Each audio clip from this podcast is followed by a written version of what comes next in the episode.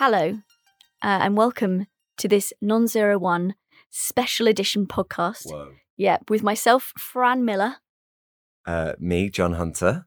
and me, Kat Harrison. and the fourth member of Non Zero One who can't be with us today uh, because she is on uh, parental leave is Sarah Butcher. Why are we doing the podcast, Kat? It has been 10 years since we made our first piece of work. And so we thought it would be uh, an interesting time to reflect on everything we've done at this point and maybe pass on some pearls of wisdom if we have any. It might. I mean, it's going to be an, an emotional ride for Yeah, everybody. strap in. Yeah. Strap in. exactly. So we asked some people who have been very important to our journey over the last 10 years to pose some questions to us, uh, which we attempt to answer one by one per episode. There are eight in total. So we hope you enjoy. And if you'd like to find out any more information about Non01, you can visit our website at www.non01.com uh, and drop us a line. We would love to hear from you. Drop us a line. I don't know. Yeah, just give us a bell. Get us on the line. This question comes from uh, Rubaiyat Reza, who was one of our participants in Let's Take a Walk, which was at the Barbican in 2016. And Rubaiyat asked us, how does Non01 ensure that we continue to be inclusive and diverse in our castings and the work that we produce? We met Rubaiyat through Mulberry School for Girls, right? In That's East London, right, yeah. In Tower Hamlets. Yes. We were doing workshops as part of the build up for Let's Take a Walk. Yeah, but we, I think we there. met them through that, and then we asked if we could do workshops with them from Let's Take a Walk, and um, and they were like, yeah, because they're a great school, and we sort of went in and met loads of their students through Yeah. that, um, and it which was brilliant. And Rubaiyat was she she um replied to our like open call, didn't she, for for participants for Let's Take a Walk, and so we selected people that to collaborate with us on that project. Um, and we just tried to i think we went into that project trying to make sure that we had a range of voices that weren't our voices because we'd made a lot of shows where you kind of listen to our voice and you walk around and think about questions and, and we're like actually what if what if somebody else could do this? What would they ask and how would they see it in completely different ways through their background and you know and how they're seeing the world as well? And and i both through age so my the person i collaborated with was a person called um melanie and Oh, uh, Melanie. melanie Total superstar. yeah brilliant brilliant melanie um and it was just it was amazing Through because the Mercury Movers. yeah in that right? rambert yeah that's Yeah. right yeah john went and gave a workshop with rambert Yes.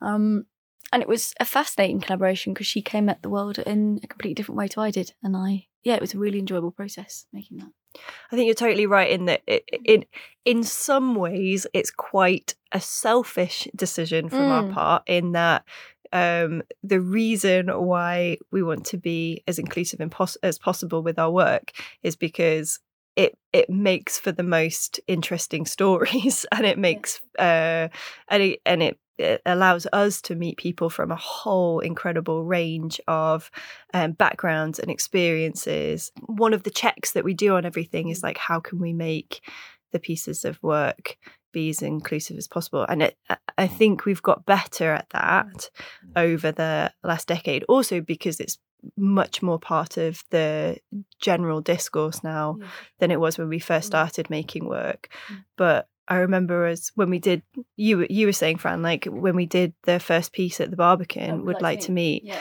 um, and we realized that this piece was taking people on different floors of the building and it was timed quite specifically and and we had um, a route that was specifically like no stairs and could so people with kind of mobility and it was slower as well so people with kind of any um uh difficulties moving could potentially do that Mhm. to do that piece yeah, and we got advice from Lisa Hammond um, as to uh, sort of the best way to do it and how to articulate it and what people needed, and and that was just really useful. And that was the first, yeah, as you said, that was the first show we did at the Barbican. So it's always been on our sort of radar to ensure it. I, I remember feeling more than once just almost not wanting to hear our own voices anymore and knowing what that what that obviously signifies not just whose voice are you hearing but like that's synonymous sort of with visibility to a certain extent because we're not as the four of us, five of us, six of us over the course of our um, time in non zero one, often standing on stage sort of as actors. Um, Yeah. So at the presence in our work is often a voice. And like you said, it would often be sort of uh, our own voices because why not? I suppose that was the default position is, is why not, Yeah. right? It is the easiest. And I think that that is a challenge. And I think like I take Rubaiyat's question sort of also in the spirit of challenge, which is what do you do? Well, obviously the easiest thing Mm. is keep, using your own voices, keep, you know, re- representing, stay with stuff that's close to you and your experience. And if that goes unchallenged or unquestioned, it is just like, well, why not? Why shouldn't it be, you know, my voice all the time? And I think that it's when people have helped us appreciate how that might uh, come across uh, that really helps How it you might limit us. yeah limit well, us like, and come across uh, that we are really similar in age you know we're similar in education we're relatively like we don't have vastly different kind of backgrounds in terms of like socioeconomic and we're all british and white and so that does to a certain extent define the position from which we've got authority to speak or to Mm. ask questions Yeah. I was going to talk about um put her forward with it as well. Because again it was that trying to I suppose we come up with the idea and then the only way the idea will work is from who will take part in that idea.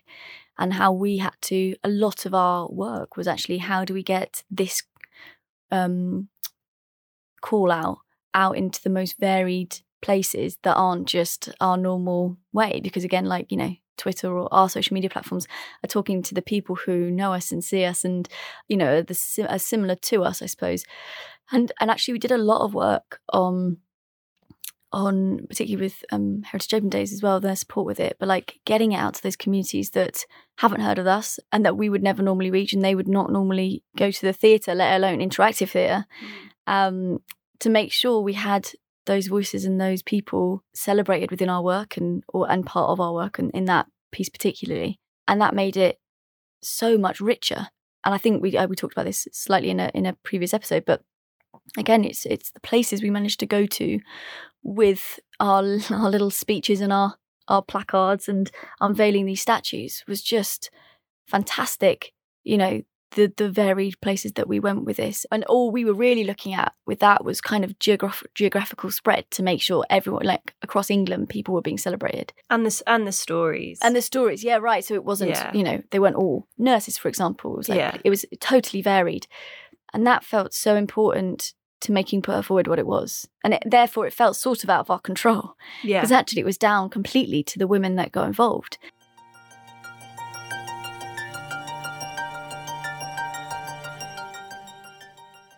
I think it's I think it's a really interesting question because it's because it's hard. yeah it's really hard. It's Mm. really hard, and we have to put so much um, resources into that because for us, it, you know, obviously they're not for those people, but you hear it, hear it being termed as like hard to reach Mm. people, and like for us to find hard to reach people is hard, you know, and we have to put so much um, time and resources and think really laterally as well um in terms of like how we approach people Mm. you know so um for example like with those women in put her forward um not all of them w- would use email yeah and right. not you know and Yeah. not all of them would have um have a mobile number that we could text and and sometimes we'd we'd have to like call a house number at a certain time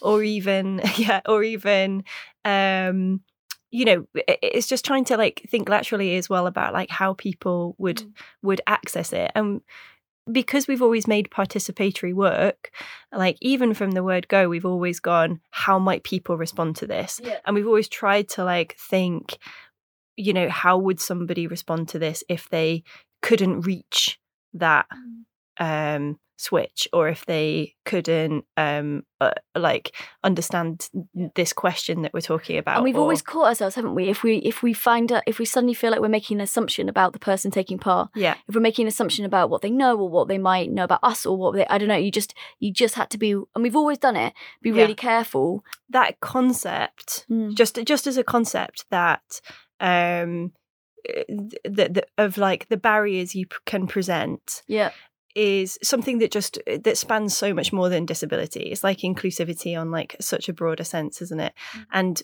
what we also try and do with all of our work is like bring in um different people like to test out the work. And we get people to kind of like read over stuff that we've done and we get people to come and try out certain elements of things and so that we can ask them and go you know how are you? What are the difficult bits? Like what are the bits that we are making assumptions about that people can do or will will imagine at this point or you know and and really try and take some of that prescriptive um language or processes or things out. So i guess because put her forward was one is is like a recent example you know when we were talking about doing the campaign for getting people to nominate women it was something that existed really strongly online but we also like made the decision to to physically for us to go out and find communities of people all over England we we really tried to think hard about like well how mm. do how do we get this out of just our networks because we it's just not going to be interesting No. if it's just No. if it's just mm. for for people that that that we know but it is hard and i think that's Yeah, and it's something we should, we've not it- got it right every time Not either. at all. And it's like it's it's hard because but it's also it's okay to acknowledge that it's hard and it is logical. It's like the fact that you it's easier to reach to use that word again people who are like you or in a similar situation to you the challenge is okay this is hard do you accept you know the Yeah, challenge the of it being hard? yeah, and and and what can you do about it? And that has to be part of the challenge that you put back to yourself which is like okay does this idea assume that people are going to travel to me? Does this idea require you know people to uh, buy a ticket Mm. or um, sort of know about a ticket uh, allocation uh, via some kind of like special interest Mm. sign up list um, does this experience sort of make any assumptions about what someone's own experience of something meditative might be. Mm-hmm. You know when you ask the questions like don't you always find dot dot dot? And it's like well the answer might just be no i don't always find that actually. And you know those are the challenges. That's the stick that i think you've got to beat it with. Like and like kat says it, it's hard and it's like we've, we've got a whole journey ahead of us to to do that better and better and better. Like some of the work is just being like having an appetite to try and understand what those barriers might be Yeah. i think and also the barriers through technology the technology Yeah. that we use we've talked about that quite a lot haven't we in terms of quite a lot of our performances have used headphones and uh and and just what that meant and how that affected people but yeah i think it's interesting what you were saying because i was like some and that a, a lot of that has come from like mistakes and assumptions that we've made in the past Yeah. so Yeah. i remember um i think it was with a would like to Me actually is that when it was at the barbican Mm.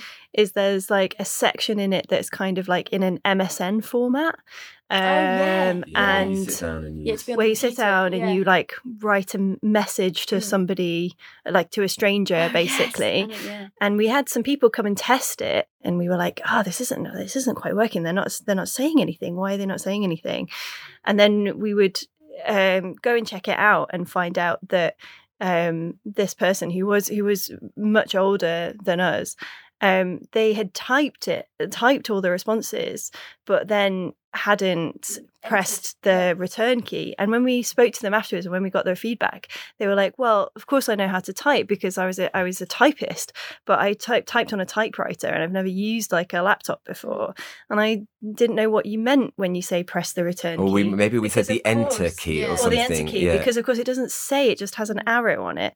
And then you know so we we obviously take that and we change it to be like put a little red sticker on it like Mm. press the key with the but stuff like that Yeah. you just can't you And then you're not gonna think can't. You're can't think of yeah. everything it's like training ourselves to be aware of what are the barriers that we put in place with Mhm. the work that we're making can any of those barriers be Taken down. taken down and if not how can we be super clear about like what what those barriers then are and how do we make sure that that's Yeah. um that's just communicated Well, it was like when we did. We took um, Hold Hands Lock Horns into that shopping centre in the middle of Leeds. yes with And bring the happy Yeah, with Bring the Happy festival. so good And it was, a, and again, it was. It's so Hold Hands Lock Horns is the piece where you do a choice map and then you have a conversation with us about your the choices, that you made and why. Yeah.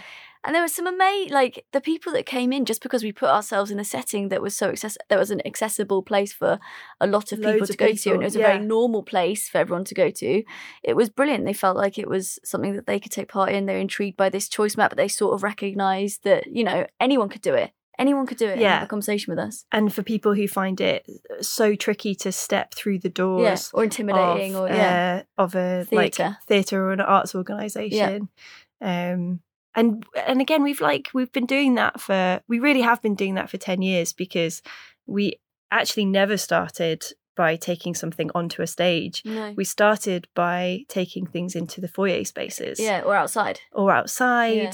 and um, and I think that's partly testament to our work now going into a lot of museums Mm. and a lot of public spaces that aren't that don't have the kind of boundaries Mhm. of um, traditional performance spaces. Yeah.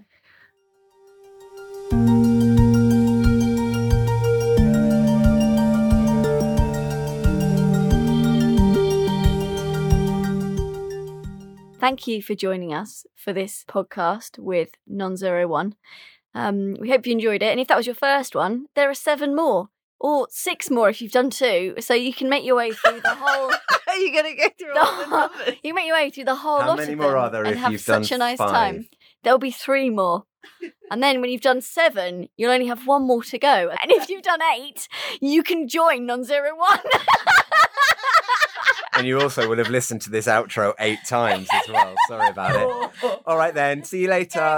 Bye.